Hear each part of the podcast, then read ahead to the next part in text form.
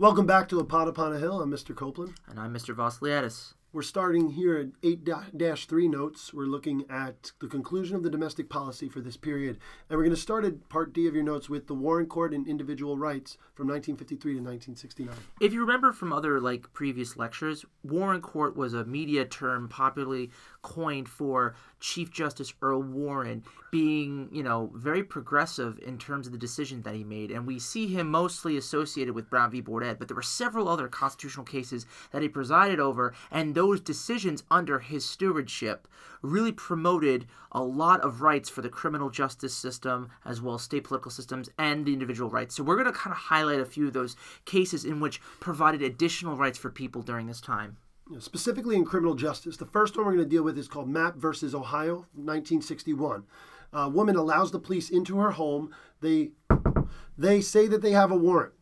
Okay, she lets them in. Okay, she's on the phone with her lawyer while this is happening, and he basically says she does not have to let them in because they didn't have a warrant that was signed. It was in. Uh, they lied to her. Okay, so two of the police officers leave. One stays behind. Happens to find some illegal materials there and what ends up happening is she's um, arrested for obtaining things that are illegal or having things that are illegal and knowing about them at home. And eventually she is convicted. But she sues and tries to appeal that um, position. And eventually it's overturned because they rule that the evidence, even though it was illegal, was obtained illegally. So the issue with the Fourth Amendment is that this is, becomes known as the exclusionary rule that it holds the police officers in check that they cannot d- violate your rights in obtaining any uh, evidence against you because if they do that cannot be used in court. And that's what this ruling de- declares that any illegally seized evidence cannot be used against the accused in court to help convict them. And um, another case, of course, that like promoted the rights of the criminally accused is a case called Gideon v. Wainwright. Clarence Gideon uh, was accused of a felony in Florida State uh, for breaking into a house and attempting to do a misdemeanor. Upon trial, he requested for a lawyer to be present to defend him, in which he was denied because, according to Florida state law, all counsels should be appropriated and given based on capital offenses. Now, it's very interesting. Clarence Gideon did not have the ability and the means and the money to do so, and he had to represent himself in court. And because of this, he lacked the articulation and eloquence to properly defend himself, so they, the court found him guilty. He brought it up to the Supreme Court case, to which he said violated his Fifth Amendment rights of being um, given process, uh, yeah. due process of an attorney.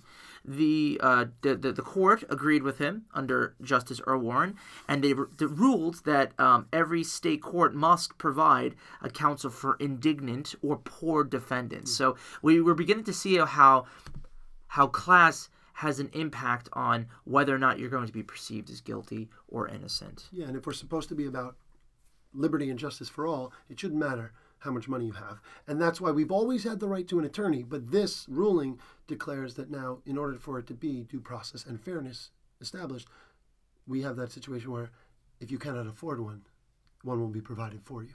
In the case with Escobedo v. Illinois, 1964, uh, uh, an event in which Escobedo was found guilt, accused of a crime, he was brought into a police precinct and actually requested for said attorney to be present during the interrogation, in which police kind of, you know, delayed or at least like ignored this. Yeah, they were order. trying to intimidate him, maybe get a, a, confession out of him before the lawyer could get there.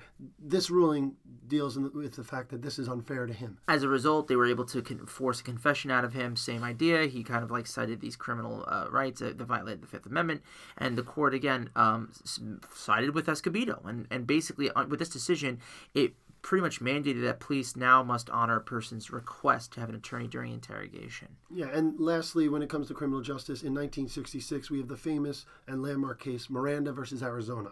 And the reason why this is so important is for many of you law and order viewers like ourselves, is that um, you all hear at every arrest the Miranda rights that are read to every um, accused uh, person that is being detained.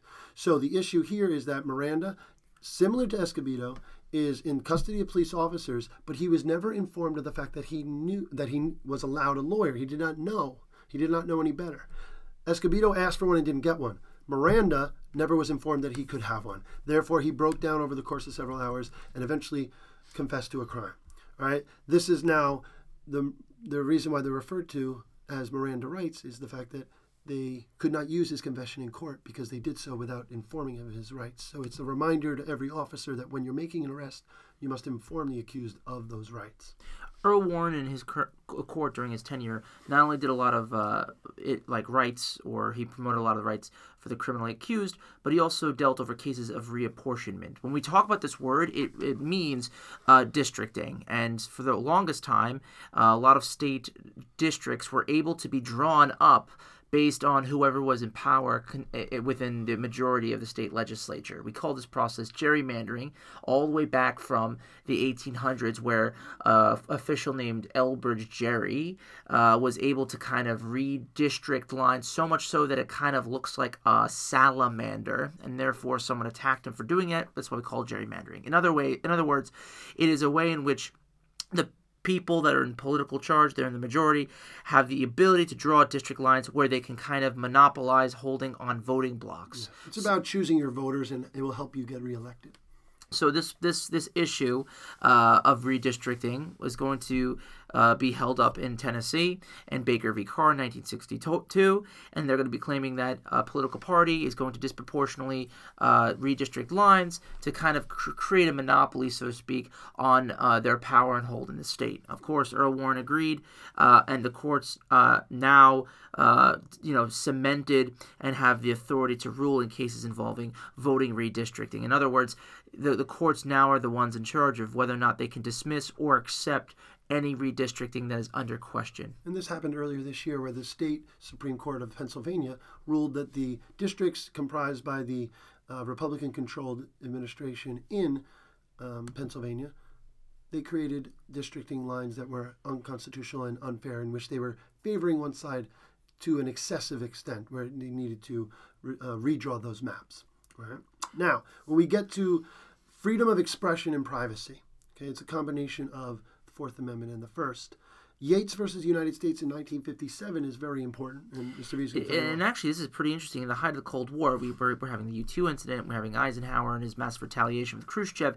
Um, at the same time, we are now having a, a, court case that involves communism. So, the one of or a group of members in the American Communist Party was arrested under violation of the Smith Act. And if you remember in your notes um, all the way back, I think in 8 1, the Smith Act is a law that was passed during the height of Cold War tensions in the 40s and 50s, in which, um, I guess, made it illegal to have any type of communist activity that would jeopardize the integrity and security of the United States.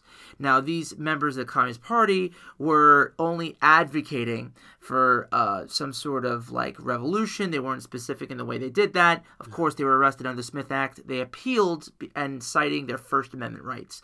The court agreed that there is a distinct difference between, uh, you know, imminent danger coming from words and just words that kind of imply advocacy for something as violent as overthrowing the government. So it's kind of interesting. It goes back, it, it kind of rolls back the decision in Schenck v. United States in which, in which it expands the scope of our First Amendment rights so that it includes radical and revolutionary speech as long as there is no clear and present danger to the safety of the country.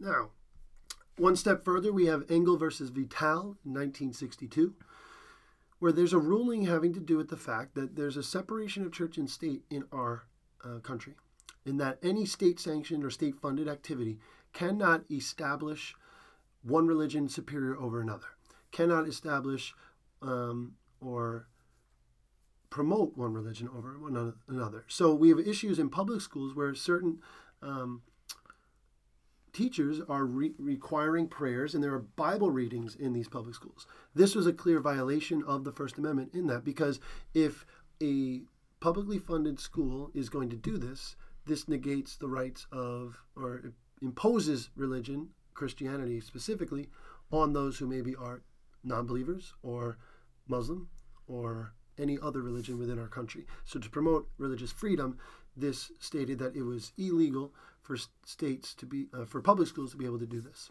And it's also a sign of the times and a change in religious demographics in this country because, you know, prior to this court case, there were several children going to public school, but it was very, it wasn't as much contested because most notably a lot of the children were of, of Protestant faith.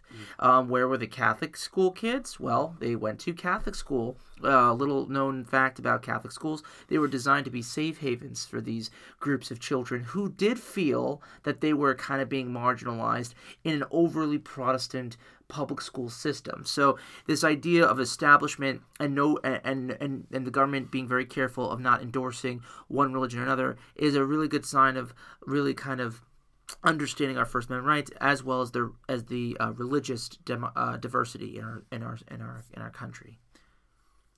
Now, lastly, in terms of the court cases under Warren, is Griswold versus Connecticut in 1965.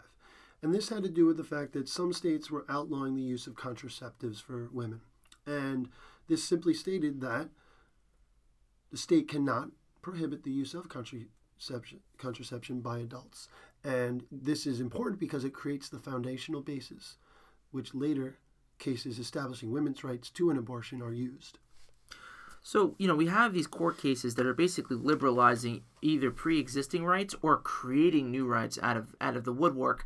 And and you have to understand that this is not only happening from the federal level, uh, this is also happening from the aspect of civil rights, but now we're also getting other societal revolutions and, and, and cultural movements during this time period. So please turn to E, that part of the, the, the, the packet, and we will go over that. So you can really understand how turbulent this time was.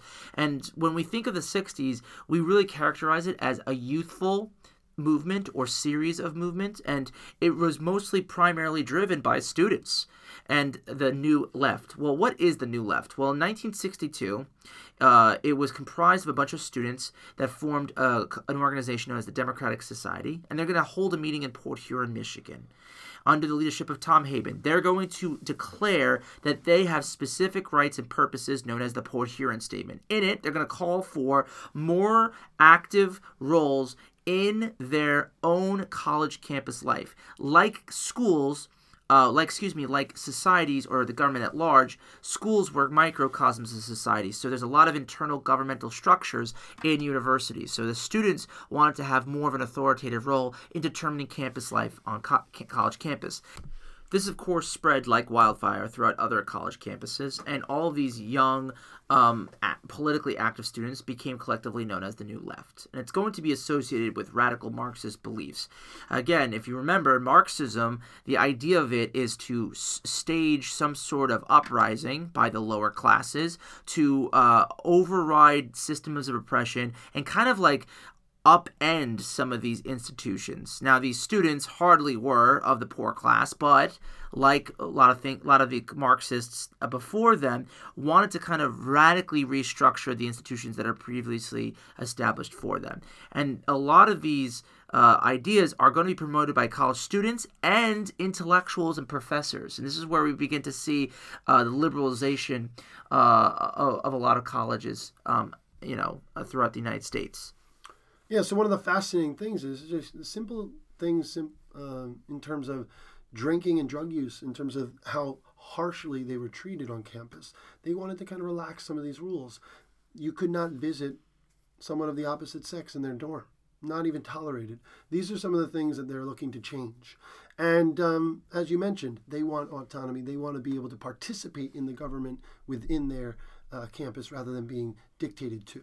And that's why a lot of these anti war protests that we see during the Vietnam War are really rooted in this rebellion within the. It makes sense, campuses. right? I mean, I'm sure if you kind of like thought about it, you'd probably you could probably identify a few problems even within our school and that you might want you would like be empowered to kind of like maybe be part of the conversation of solving some of these issues. So you know it's not too far off from your age group where these young people are again emboldened by what's going on around them and they want to kind of change their little areas first in terms of their own microcosm and then again go to the broader context. But like many things the problem is when it becomes radical we have the issue with this group known as the weathermen all right? And the, these are um, members of this quote unquote new left, but they took the view that they supported violence and vandalism of America's institutions, almost anarchists. Right? And this is the thing that discredited the entire movement that the New Left was trying to establish. Rather than being able to be in the public forum and um, express your views and get some justification and legitimacy of your your uh, beliefs, the Weathermen undercut their entire movement, and they are delegitimized immediately and therefore pushed aside. And that that is a, um, a movement that fizzles out fairly quickly because of that. Now, if the New Left represents the intellectual face of, of the youthful, politically active generation, then the hippies would probably represent the cultural face of the same generation. So think New Left is more of an intellectual um, movement and tradition, where hippies is more of like the style mm-hmm. uh, that is being applied by the same people. So these are young people that are going to engage in a rebellious style. In many ways, the 1920s rebellion. This is a re you know apportionment of that. You know, we have a situation where we have once again a rebellious pushback on the conformity of the 50s and now here is, um, as you said, fashion. We have the styles of the long hair like yourself.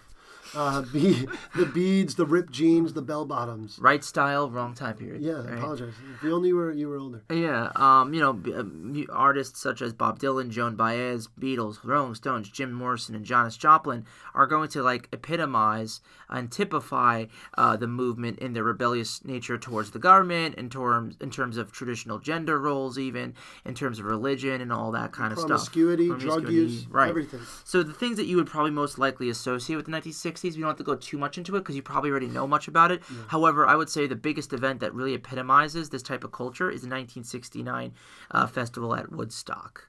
Um, so just keep that in mind. That is the the the, ma- the milestone event that really kind of showcases what the hippie movement is about. Now, in retrospect, on one hand, we can recognize the wonderful strides that the New Left as well as the hippie movement made in terms of challenging traditional norms because we need to kind of reevaluate those norms. Mm-hmm. Some of those traditions are inherently oppressive, and it took a youthful generation to shock the world and push for change.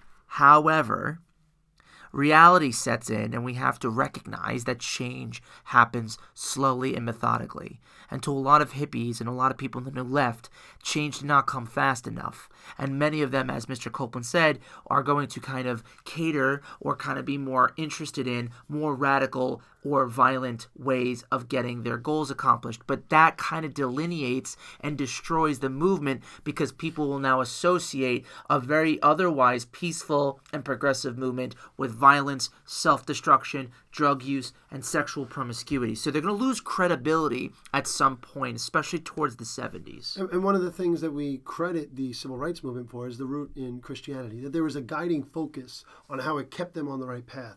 Whereas the, the impatience of this movement, the youth of, of this movement, really worked against itself because before they could really get going, they self destruct. Right. in many ways because they do not have a leader that emerges. Right. And when you're led by, you know, popular music and popular culture, people are looking to attach themselves to something, the newest fad. And there's too many followers and there's not enough leaders in this movement, and things get off the rails. And that really is why there's the counter movement to the um, culture of the hippies and the flower children, where conservative movement in the 80s becomes the response to it. And I mean, we need to make a distinction. There is a difference between like the New Deal progressives or the, the liberal Democrats that we're talking about during this time period and the Martin Luther Kings and the people that again that are organizing and part of hierarchies and trying to get effective change done and these younger generations. And I'm not saying one's good or bad. I just need to make a distinction. Again, you can't just put them all in one camp.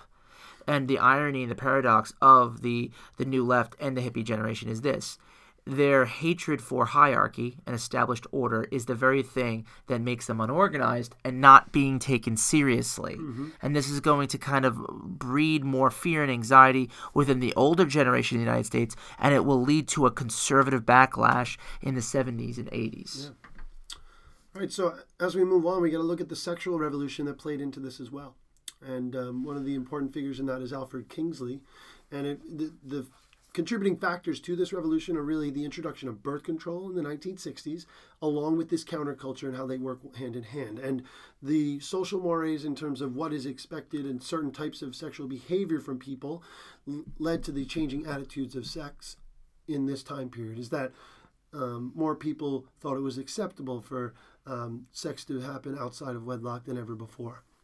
Right, and, and and when we talk about the sexual revolution, it's not exactly completely associated with the women's movement, but because women in particular are going to be oppressed because of their gender and their sex this is going to be uh, an, uh, an, a, a launching pad, a launching point for women to kind of uh, recognize that they have power and the ability to push for rights beyond their bodies and control. So we have the sexual revolution, uh, and we have feminists within the sexual revolution really uh, pushing and arguing for the, the right to uh, control their bodies or decide the fate of their own bodies, and by doing so, they're rebelliously kind of practicing that. And then we have other people within the feminist tradition kind of pushing for more of the civil rights that they've seen within the black community. So this is where we start to see uh, people like Betty Friedan, who wrote, uh, as I mentioned before in previous lectures, the, the, the book Feminine Mystique, that really kind of details, you know, the um, the the ne- nebulous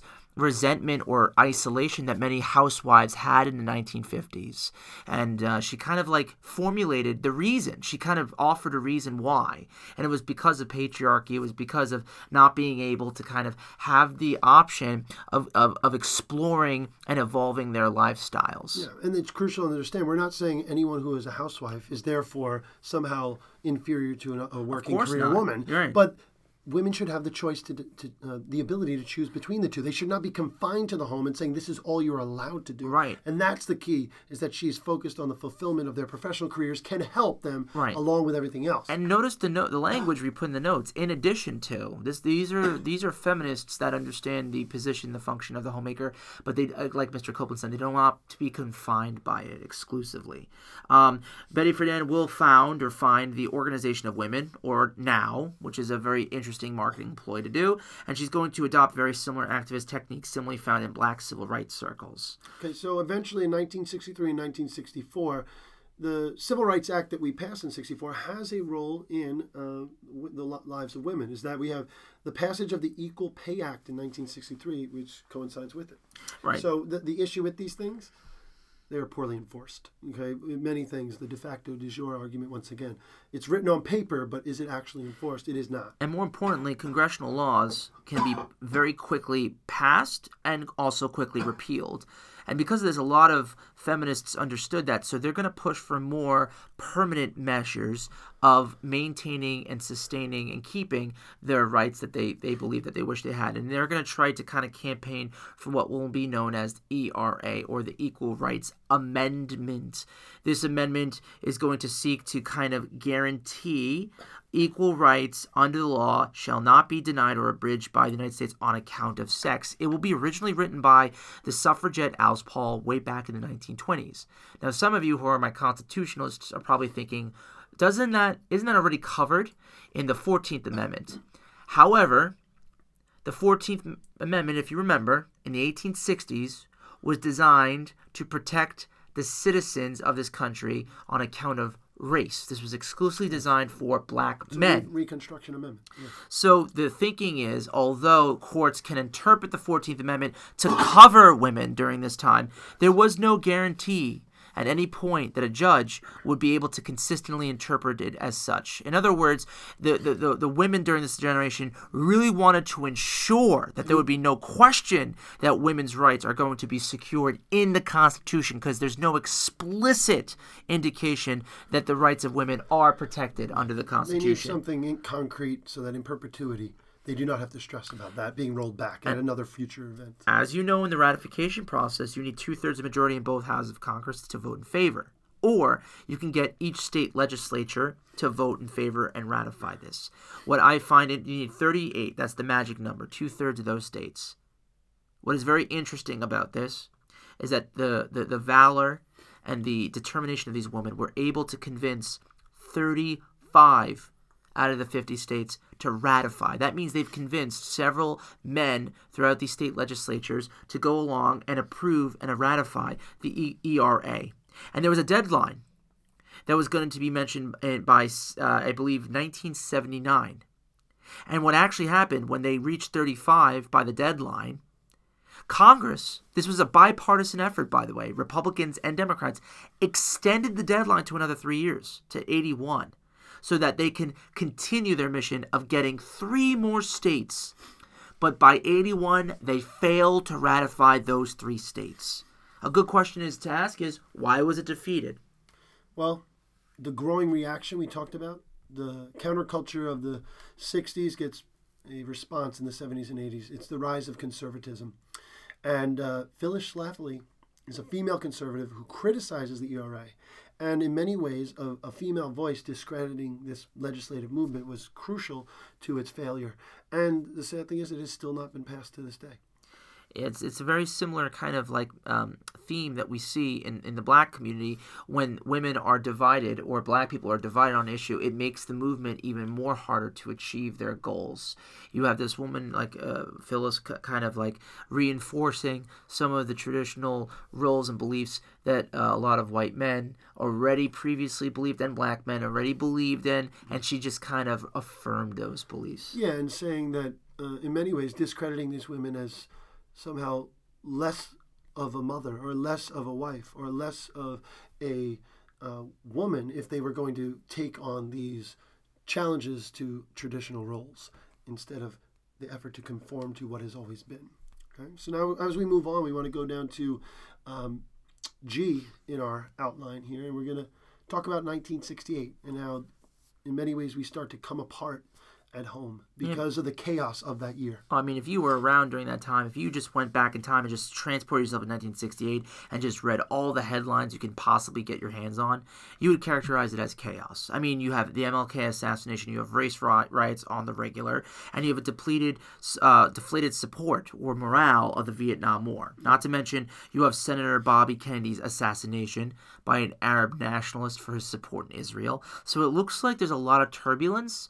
You also start to question the government. You also are looking at the new left and and and how radical some of these the young people are starting to become. Some people are advocating and promoting Marxism. The courts are kind of liberalizing some of these laws. It seems like all levels of society is becoming very loosey goosey. So you can you have to understand the context here. Yeah, well, the other uh, tumultuous event is really the election in 1968. We talked about earlier that LBJ decides to step down, does not run for reelection. The Democrats are now put in a position because their party has moved so far to the left in terms of this anti war movement, becomes such a crucial role in their, um, in their search for a nominee. Hubert Humphrey is really the possible choice. Um, but the leader emerges as Bobby Kennedy, and unfortunately, that assassination takes him out, and Hubert Humphrey is the one liberal left standing. The election becomes a three way race between George Wallace, the strict segregationist, saying segregation today, segregation tomorrow, segregation forever in his famous speech, and Richard Nixon, the conservative, who's back eight years after losing to Kennedy. So it's a two two conservatives, and if you're a conservative, maybe you're concerned about the third party factor taking away from them and, giving the presidency to Herbert Humphrey, but that's uh, Hubert Humphrey. But that's not really what happens. You know, Nixon is very successful in winning the South in many ways because of how he uses a Southern strategy to appeal to those Dixiecrats that are frustrated and disappointed in the Democrats for passing civil rights legislation. He galvanizes that. Uh, that base. The, yeah, that base that formerly would be voting Democrat, and that helps win him the election. And also, there's a little bit of fate here too. George Wallace, too, is going to be known as the the most, uh, you know, uh, you know, angry populist segregationist during, during this time,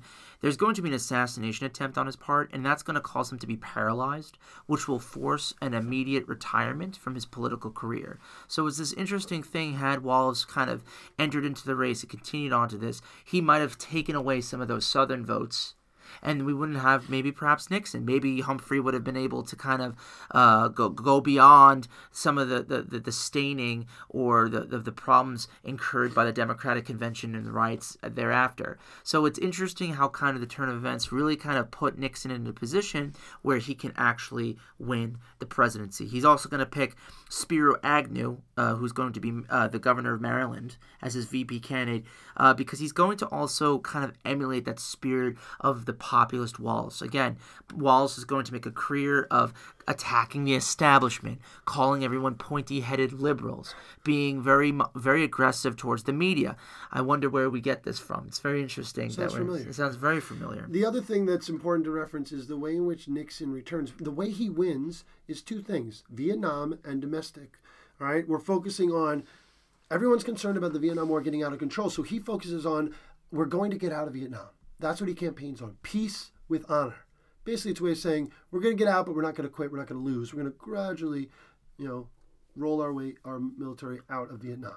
The other thing that's important is the way in which he labels himself the law and order candidate. If you're um, a white moderate or even a white conservative during the 1960s, you've had eight years of turmoil.